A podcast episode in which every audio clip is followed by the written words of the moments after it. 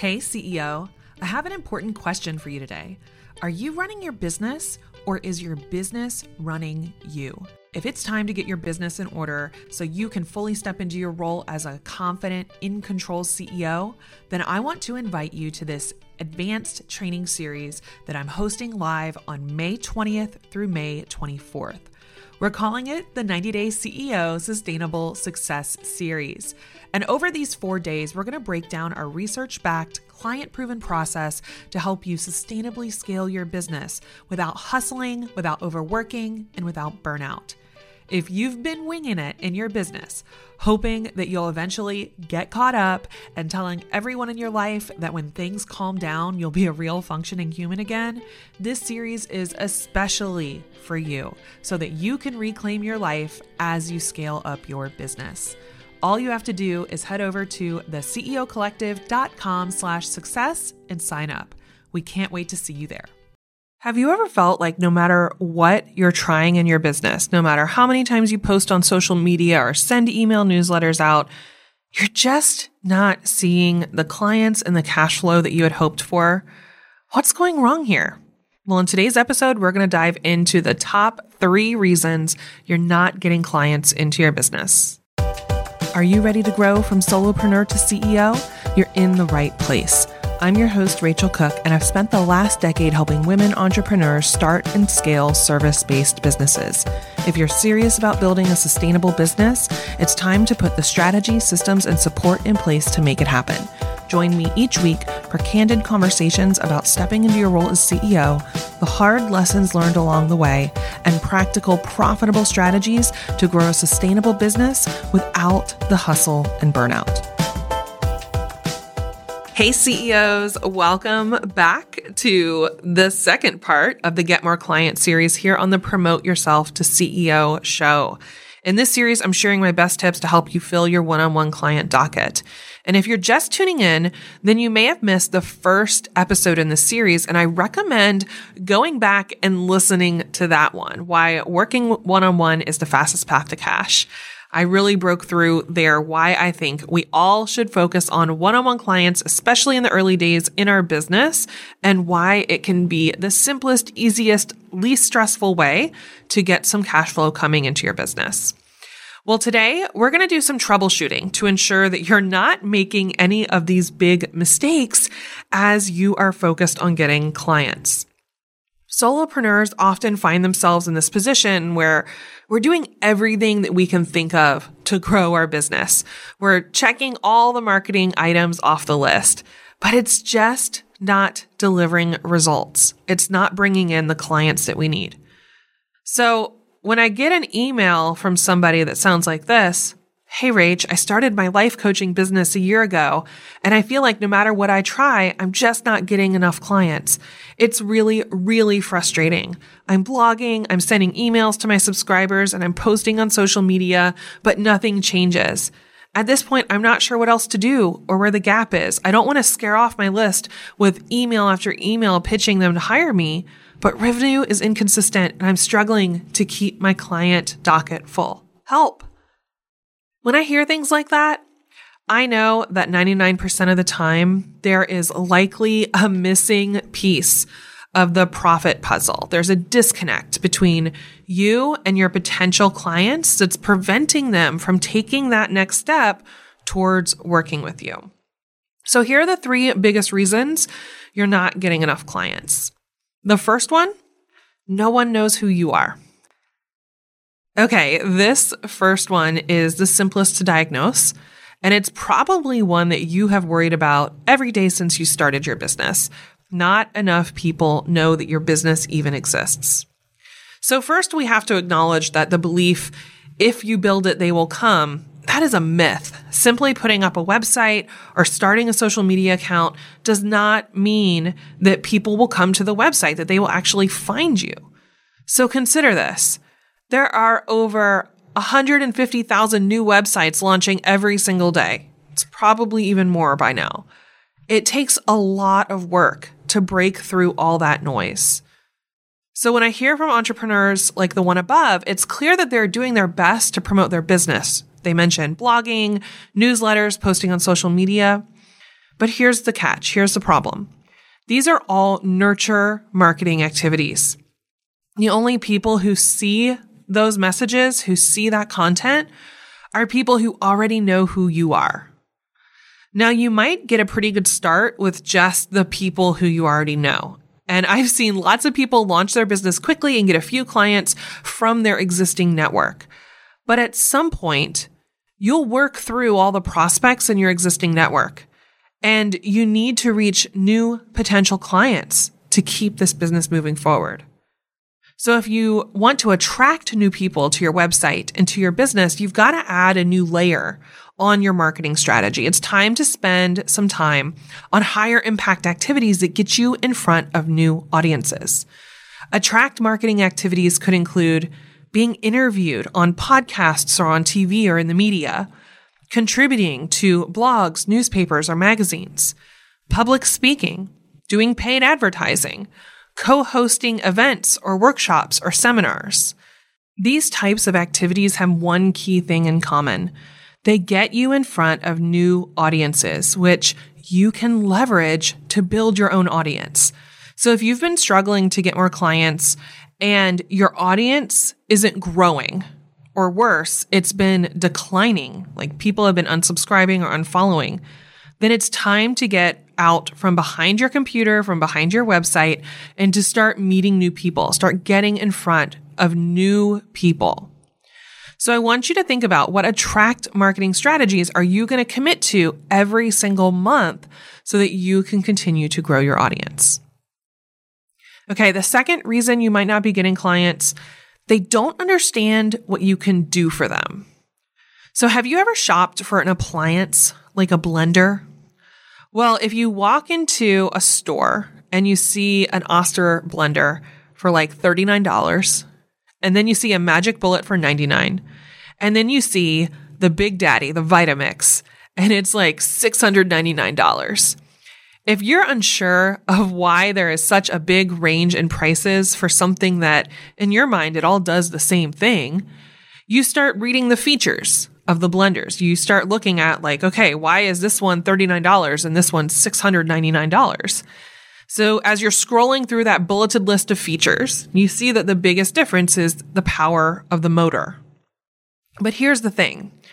Unless you know what that bigger, better motor actually is going to do for you, then you'll likely default into price shopping and you'll go with the least expensive option. That's why a company like Vitamix spends a lot of time educating people on what that bigger, better motor can do for you. And they do this not only online. I know that when I walk into my local Costco, they're giving demonstrations all the time showing how powerful their blender is. So if you're wanting to make green smoothies a big part of your daily plan, a Vitamix motor is going to blend the greens so smoothly that there's no leafy chunks. And anything you want to add to your smoothie from frozen fruit to kale, a Vitamix can blend it up effortlessly. And then you learn that this is the same blender used in every smoothie shop in the country and it has an amazing seven year warranty suddenly you start to see the value in having this really expensive blender in your kitchen. And you start to imagine yourself having amazing green smoothies every morning. You'd be the best possible version of yourself. You'd be investing in your health and eating well. And that's the difference between leading with benefits and results instead of features. So once you realize this difference, you'll start to see this mistake everywhere. And usually it's from the same entrepreneurs who are frustrated when people say they are too expensive. I have experienced this firsthand when I was actively recovering from a back injury a few years ago. I'd wake up in the morning with this just excruciating neck pain. I couldn't even turn my head from side to side. It was terrible. And I knew that massage could not only help me alleviate the pain immediately, but it could help keep me pain free. So I was walking into this massage therapist office as the dreamiest of dream clients. I was just waiting for them to tell me that they had a special massage program for me that would help me stay out of pain.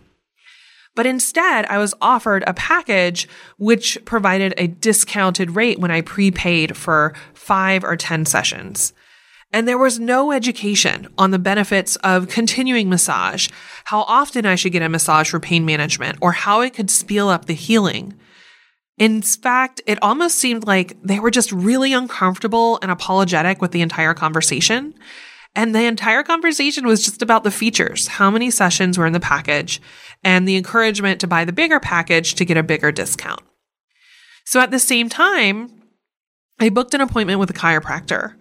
From the moment I showed up at that chiropractic appointment, he was assessing what I was experiencing and making a plan to get and keep me out of pain. When we wrapped up our first appointment, he laid out a full treatment plan with three stages to get me out of pain, to start healing, and then transition into preventative care. Throughout the entire conversation, I was educated on the benefits of each part of this program, including why it was important to complete the entire program to experience the best and most lasting results. So I left that appointment committed to a $1,500 treatment plan with appointments booked out for the next month. So if you're tired of hearing that you're too expensive, I want you to think about this. How can you stop focusing on features and start talking about the benefits, about the results, about what they're really going to get? If the primary messaging describing your offering is just focused on the features like the number of sessions, the number of training videos, all the extra add ons, then you're likely missing a huge opportunity here to showcase the value of what you actually do for people. And when they don't understand the real value, the true value, the benefits and the results that you provide, it's very easy for the consumer, the person across the table or on the Zoom call with you to default to thinking, this is too expensive, and then make decisions based on price or discounts alone. So when you read the descriptions of your products, programs, or services, are you highlighting clearly the benefits and the results over the features? Okay, the final reason you might not be getting enough clients you lack a clear marketing strategy that is aligned with the customer journey. So, what is a customer journey? This is the process we need to take people through to move them from simply being aware that we exist to building trust, building the relationship, to inviting people to work with us. This is based on consumer psychology of buyer readiness. And this is something that we all go through anytime we're making a buying decision. We go from being completely unaware of the options, but we're aware that there's a problem to starting to seek out solutions for that problem. And once we find those potential solutions, we've got to narrow down to which solution is the right fit for us. And this is what all of our clients are going through, our potential clients are going through as they're looking for someone like us to help them. So we want to make sure that this aligns with our marketing strategy. We want to make sure that each part of our marketing strategy is meeting people exactly where they are and moving them along the process so that they go from completely unaware of the options to them to, Hey, you have the best option and I want to work with you. So the core stages of this marketing strategy that is aligned with a customer journey, you may have heard from me before because I talk about this all the time. It is a huge part of how we teach marketing strategy. It's part of our CEO planner and our retreats and inside of the collective. Everything we do is built on this framework. So the first part is attract. This is the marketing activities that we talked about, the first mistake people make that help bring awareness to you, your brand, and your message to brand new audiences. At this stage, people may or may not be aware of the problem they have. They might even only be aware of the symptom of the problem they're experiencing. So we need to meet them exactly where they are at the stage. The second part is engage. This is a stage where those new audiences essentially have raised their hand and they're letting you know they're interested in learning more. This permission is given when they visit your website and they join your email list or they follow a social media channel. This is them saying, Hey, I want to keep hearing about you because I think you might have a solution to my problem. The third part of the process is nurture. And this is where the vast majority of the relationship building is done. This is the stage where we are here to educate, to be helpful, to guide people through the process of figuring out can this person, this business owner, help me solve the problem that I have? Can they help me solve this problem or get to this result that I want? This all should be warming your audience, your potential clients up for the next stage. Invite. You actually have to invite people to work with you if you're going to get clients.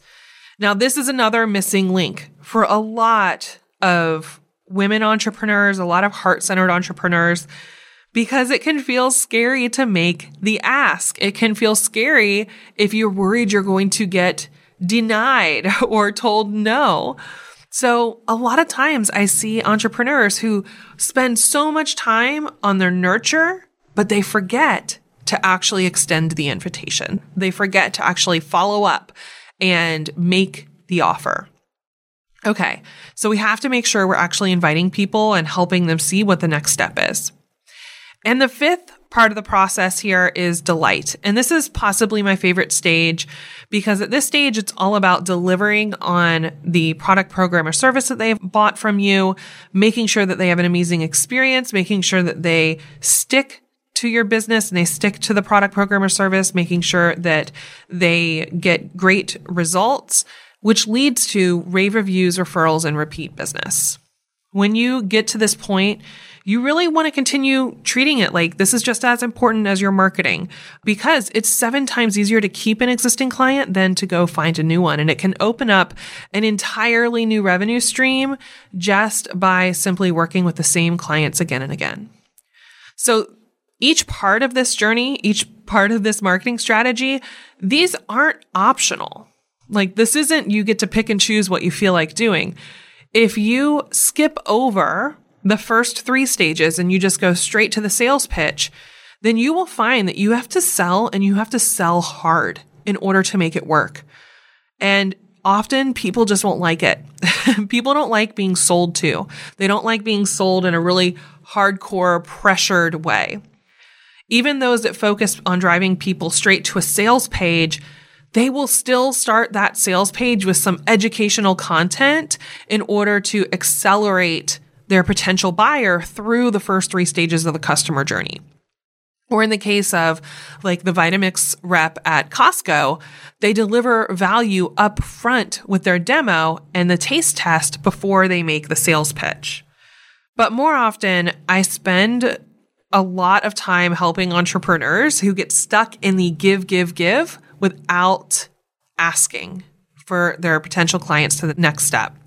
They keep providing amazing education. They keep providing amazing content, amazing information, but they don't ask. They are not giving clear next steps towards how you can actually work with them. They might attempt to extend an invitation, but often it's so passive, it's so soft and subtle that their clients just kind of don't even pay attention. They overlook it. And then I see the entrepreneur who becomes so frustrated with the lack of results that they give up after the first sales email was sent or after the first call was finished and nobody took action right away and they don't follow up. So, we want to make sure if we're going through this customer journey that we have each of these pieces of the puzzle in place in our marketing. And we want to make sure if it's a sales problem, is there a clear invitation? Do our potential clients know exactly what the next step is? Do they know exactly how they can work with us? Have you clearly and directly told them, not just hidden it in the PS in the bottom of an email, but dedicated several emails to talking about the thing that you have, making sure that you really made an effort to make sure they don't miss this opportunity to work with you.